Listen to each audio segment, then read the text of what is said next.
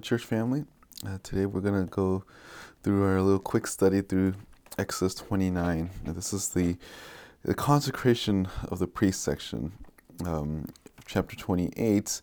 These, uh, if you remember from Monday, this was really like what the um, what the priest was supposed to look like, and all the jewels and, and garments that they're supposed to wear, uh, supposed to symbolize that this beauty that is from the Lord for the people, uh, to know that uh, the person that's supposed to be in between them and God uh, is something is someone that's unique, and that he, this garment is to be skillfully woven and made so that the priest is supposed to stand out. Uh, the priest was not uh, was set uh, was already set apart in by the fact that he is supposed to be from a spe- specific line, a specific lineage.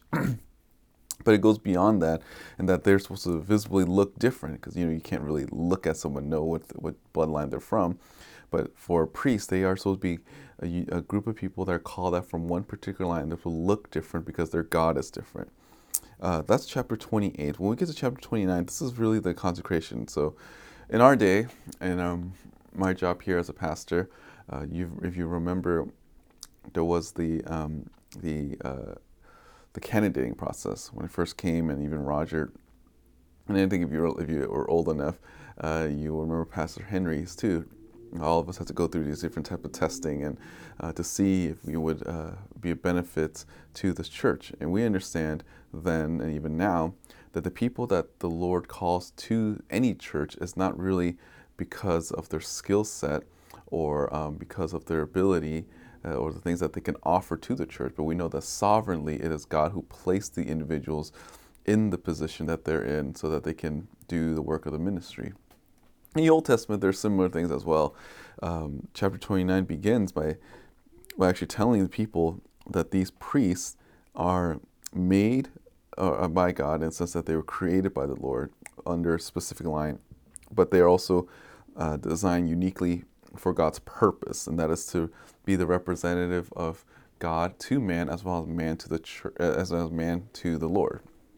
Now, as we look through this, we're just going to see um, just just drawing some principles and lessons that we can learn from this. Yeah, we're not New Testament. There are no priests, uh, the Levitical priesthood in the New Testament sent in the New Testament, uh, because we know we're under the New Covenant. But there's still some things that we can learn about what a what a leader is supposed to be. Um, so let's see. Uh, chapter 29, verse 1. Now, this is what you shall do to them to consecrate them to minister as priests to me. Take one young bull and two rams without blemish. So, again, this is saying that they're, um, these unique priest individuals are set apart. They're to be unique and different and separated from them. And they are, um, and there, here's really the, uh, the consecration or the, the process in which you can make a priest uh, a priest. It's not just like, oh, you're just bloodline, that's it. But then there's also a ritual that goes behind it to make the person holy and distinct. And this is what uh, God expects. Verse 2 An unleavened bread, uh, unleavened cakes mixed with oil, and unleavened wafers spread with oil, and you shall make them of fine wheat flour. You shall put them in one basket and present them in one basket along with the bull and two rams. Then you shall bring Aaron and his sons to the doorway of the tent of meeting and wash them with water. So again, this is all um, this is just a formality of this meal, and as well as that they need to clean themselves and you know be be pure and and and you know un, just yeah be clean. Verse five: You shall take the garments and put on Aaron the tunic and the robe of the ephod and the ephod and the breastplate and the gird with this skillfully woven band of the ephod. You shall set the turban on his head and put the holy crown on the turban. Then you shall take the anointing oil and pour it on his head and anoint him. You shall bring his sons and put tunics on him. You shall gird them with sashes, Aaron and his sons, and bind caps on them, and they shall have the priesthood be a perpetual stat- statute. Uh, so you shall ordain Aaron and his son. So again, Moses is being given this instruction how basically here's the first line of the priests. And the point of this is that the priests are to dress differently. Uh, they have a, a, ritual that's different from the rest, and they, they themselves have to look unique um, so they can stand out. Uh, and the true priests were born into these roles, they were born into these positions. Um, and again, just a lesson that we can learn from here is that all leaders in the church are not there because they because of their skill set or because of whatever they think. It's always because the Lord has placed them there. and that's very humbling for, for at least for me to think about because we understand that if that's the case, if God is the one who placed you there, there's a stewardship that comes with it. As one of the pastors and elders here, I understand that my all that I've been learned, all the things I've learned, all the things I've trained, is designed with one particular purpose, and that is to help be an instrument of the Lord to help build and feed the church. Build in the sense of uh, teaching God's word so the people of God will know who He is and to desire and love Him more. And, and that's really my, my main job. My main priority is to teach them God's word, teach the people God's word, and to pray for them. Everything else is, is, is you know secondary, whether some sort of administrative thing or some sort of event plan. These things uh, take like second and third position when it comes in relative to the teaching and preaching of God's word, and even praying for the people uh, that uh, that are in our church. That is our duty, and um, we're set apart for that. That also means that as an elder and pastor, this isn't to um, you know, force some sort of like you know authoritative rule over the church, but we understand that um, every leader that's above you, every leader that that every elder, every pastor, they are there because God wants them to be. So when people again complain, just like, like the Old Testament, when they complain about their leaders, essentially they're really complaining to the Lord.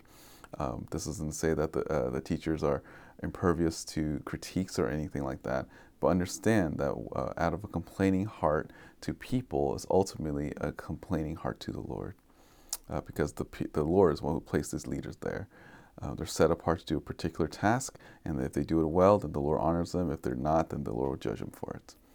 Verse 10 Then you shall bring the bull before the tent of meeting. Aaron and his sons shall lay their hands on their head of the bull. You shall slaughter the bull before the Lord at the doorway to the, of the tent of meetings.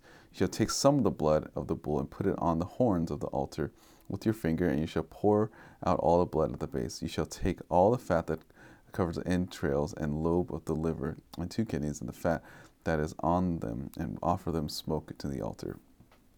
So the priest uh, needed to have their own sins forgiven before they can do the work of the priest. That's what this whole situation is. There's will go, um, you know, uh, uh, they, they shall slaughter this animal there, and then they will, you know, like sprinkle blood all over themselves in these different places, and, and offer that animal as a sacrifice, and this will be burned completely.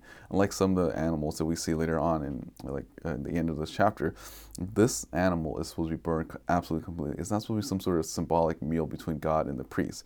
All of it needs to be taken because uh, and none of it could be kept because all this is a, this is for the atonement of their sins. The priests themselves are not perfect individuals; they are fallen people as well, and they themselves first need to make sure that they are right before the Lord before they get to the ministry of God. Again, this is just a lesson for us as uh, leaders in the church. If you're listening to this and you're a Sunday school teacher, and if you're um, you know, teach if you're a leader of a fellowship group, if you're teaching at any capacity, understand that there you first need to apply it to your life. In other words, you need to be holy before you command other people to be holy yourselves. Uh, this is just something that um, that you know. This is why I think pastors. Uh, one of the qualifications for pastors is that they need to be above reproach because the implication is that when they're spending all this time studying God and, and trying to know God's word, they should first and foremost put it in their own heart they need to apply it to their life before they go and tell other people. Or if they're struggling with it, at least um, at least have that kind of humility to acknowledge that they're working through, as opposed to preaching without any impact in the preacher's life. And because the first and foremost that God expects of the leader is to be holy people. And that's what God is, is, is doing here. God expects the priest to be holy before they can do um, uh, the, the job of, of making the nation holy. Uh, in order for, the, to, to, for them to be holy, they have to keep offering these sacrifices for them. And first, they need to sacrifice animals themselves first before they could go and, um, and do the uh, work of the priests to make the nation a holy, uh, a nation of priests and a holy nation. Verse 14, but the flesh of the bull and his hide and his refuse you shall burn with the fire outside the camp. It is a sin offering. You shall take the one ram, and Aaron and his sons shall lay their hand on the head of this ram. You shall slaughter the ram, and shall take its blood and sprinkle it around the altar. You shall cut the ram into its pieces, and wash its entrails and its legs, and put them into pieces on its head. You shall offer up in smoke the whole ram of the altar as a burnt offering to the Lord. It is a soothing aroma, an offering by fire to God. Um, nothing was to be kept. Everything was to be destroyed. It's, we, it's supposed to be uh, the worshippers can't keep it. The priests aren't allowed to keep it. And uh, when they're in verse 15, when they were to put the hand on this ram, uh, the head of the ram. It's supposed to be a symbolic gesture, meaning the transfers of sin. Uh, this should be familiar because at the end of the Exodus, you know, when they're, well, not the end of the Exodus, well, at the beginning of the Exodus, when they're about to leave Egypt, that's what they did. They would pray over the animals. Um, and even Jesus did something similar in the, you know, the Passover meal. So would be this idea of praying over uh, uh, this animal, uh, you know, the bread. You know, this, these are all ways in which you're seeing like this is, will symbolize something greater than what it seems. So when they're to put the a hand on the animal, the head of the animal, they're saying that this animal is now uh, being taken as um, a representation of, of the person. They're going to this animal will die in the place of the priest. Again, we know this to uh, only be a temporary thing. It was not meant to be permanent. That's why they keep having to act, uh, sacrifice animals over and over again because once they have a certain amount of sin atoned, they're going to create more sin in their own life and they need another sacrifice. Um, and that's why this job of the priest is just ongoing. It just doesn't stop because there's always going to be sin in the camp and there always needs priests and animals to die so that the people can uh, be made right with the Lord. Uh, verse 19 Then he shall take the other ram, and, and Aaron and his sons shall lay their hand on the head of the ram. You shall slaughter the ram and take some of its blood and put it on the lobe of Aaron's right ear, and the lobe of his son's right ears, and the thumbs of their right hand, and the big toes of their feet, and sprinkle the rest of the blood around the altar. And this is uh, symbolic ears, meaning that their ears are going to be consecrated to hear God's word. Uh, that uh, uh, that they're always going to listen in and know what God has to say. You know, because sometimes there's going to be Urim and Thummim, and they're going to learn uh, from you know the, the Torah. So they you know, and back then they didn't have like uh, it wasn't like something that they had to read all the time, but that they were taught it. So they had to hear God's word when it's taught to them. When it, when it's talked about the the right hands, that means the their hands will be consecrated when they're making the animal sacrifices. It's supposed to be that their hands are pure, that they're, they're giving up clean hands and clean hearts. And in all that they do as a priest, uh, they're supposed to uh, uh, do things for, uh, to the glory of God. And that goes with feet as well, wherever the priest uh, goes. Because uh, this is not just for one area. The priests are supposed to be scattered throughout all the 12 tribes. There's not just one location. That's why the priest doesn't actually have property the priest will live amongst all the people, and then the people also will take care of the priest. And wherever they go, they have to, uh, whether they listen to God's word or do the things God or, or go to minister for God, they are supposed to be holy people. Verse 21 Then you shall take some of the blood that is on the altar and some of the anointing oil and sprinkle it on Aaron and his on his garments and on his shoes on, on his sons and his sons' garments with him. So so he and his garments shall be consecrated as well as his sons and his sons' garments with them. You shall also take the fat from the ram, and the fat tail, and the fat of the covers of entails, and the lobe of the livers, and two kidneys, and the fat that is on them, and the right thigh, for it is a ram's ordination, uh, and one cake of bread, and one cake of bread mixed with oil, and one uh, and one water wafer from the basket of unleavened bread, which is set before the Lord. And you shall put all these in the hands of Aaron, in the hands of his sons, and shall wave them as a wave offering before the Lord. Shall take them, take them from their hand, and offer them up in the smoke of the altar of the burnt offering for a soothing aroma before the Lord. It is an offering by fire to the Lord. So what is all this again? This is just part of the the ritual of like offering everything to the Lord so that He can accept a sacrifice, um, and that's just the summary. That's just kind of like a summary, summation of what that portion is. Uh, from 26 to 39, um, you will see that this that the whole priest, the whole person must be cleansed. It's not just simply like um, just like aspects of them or the clothing, everything about them. That's why the clothes need to be washed. Uh, they themselves need to be consecrated. Everything about them need to be holy. Uh, not one aspect of them can be uh, left out because God is holy and He only wants holy people to be with Him. Verse 26 Then you shall take the breast of Aaron's ram of ordination and wave it as a wave offering before the Lord, and it shall be your portion. You shall consecrate the breast of the wave offering and the thigh of the heave offering, which have which was waved and which was offered from ram of ordination from the one which was for Aaron, and one and from the one which was for his sons. It shall be for Aaron his sons as their portion forever from the sons of Israel, for it is a heave offering, and it shall be a heave offering from the sons of Israel, from the sacrifices of their peace offering, even their heave offering to the Lord. To the holy garments of Aaron shall be for his sons after him, that in them they may be anointed and ordained. For seven days the one of his sons who is a priest in, is in his stead shall put them on when he enters the tent of meeting to minister in the holy place. So this is the 29 and 30. I mean, this whole section again is to make sure that the priests as a whole, everything about them, from the head, top of their head to the bottom of their toe, to one length of hand to the other, to, to the clothes and every part of them, this will be holy. In verse, in verse 29 30 speaks to how you basically, at one point, they're going to have to transfer this to someone else, right? Like they're going to have to give this garment, this priestly garment, a shiny armor thing to, to the next generation and he's supposed to wear it for seven days so that people can get used to seeing him that this is the priest.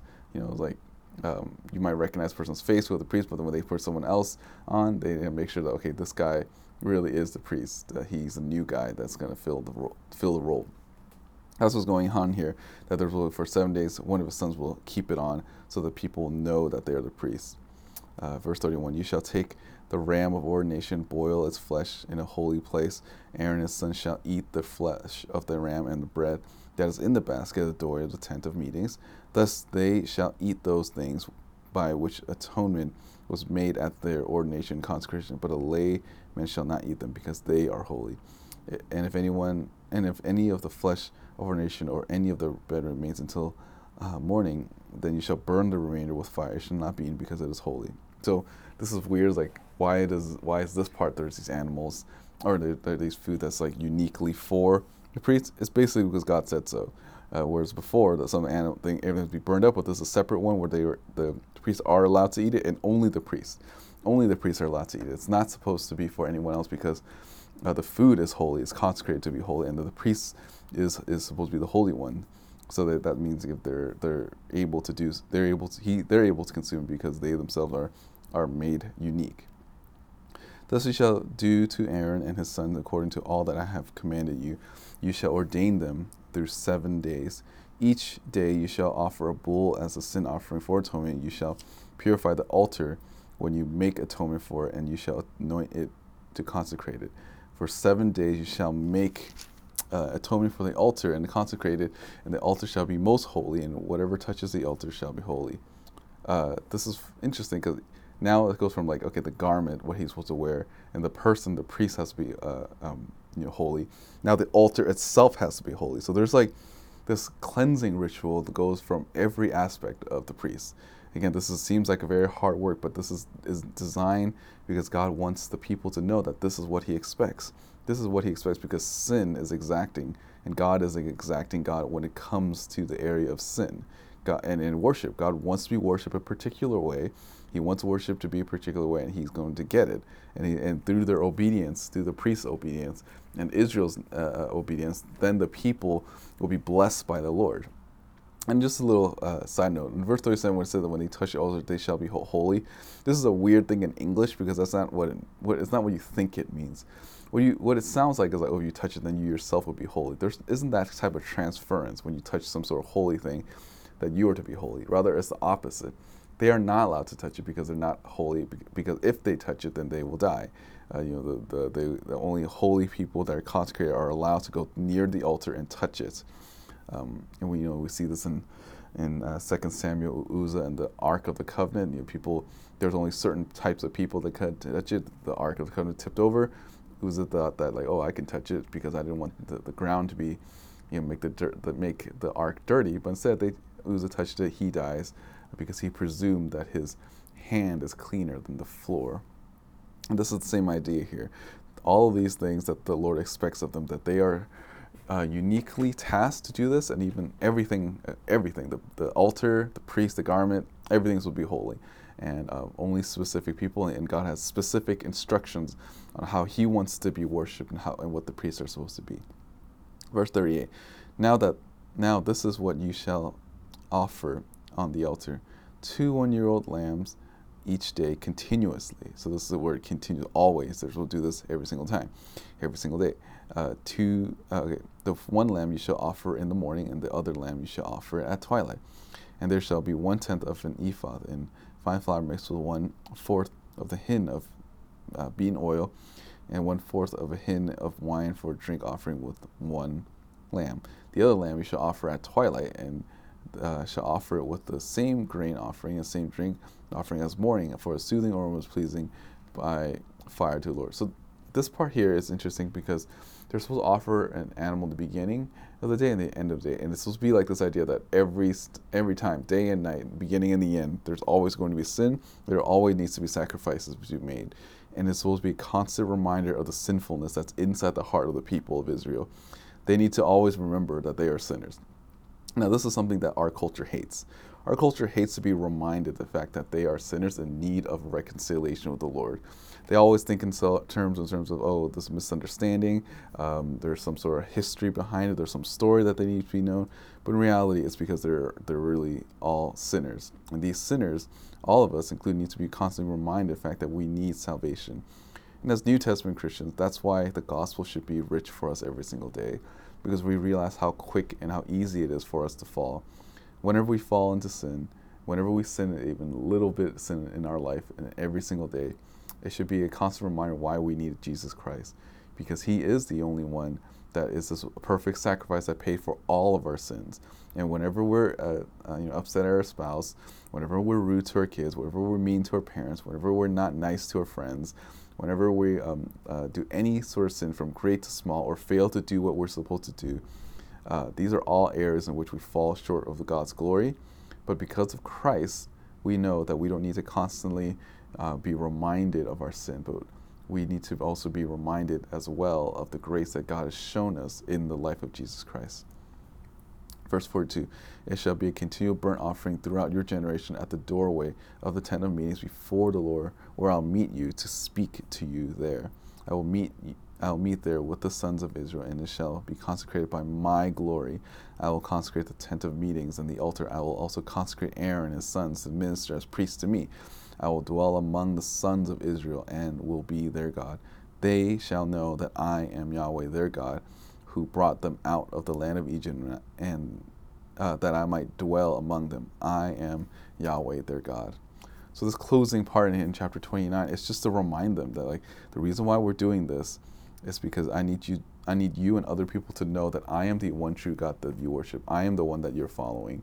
And you do all these things because I am the one who saved you from the land of Egypt. Again, this is a, a reminder for us too. When why do we live the way that we live?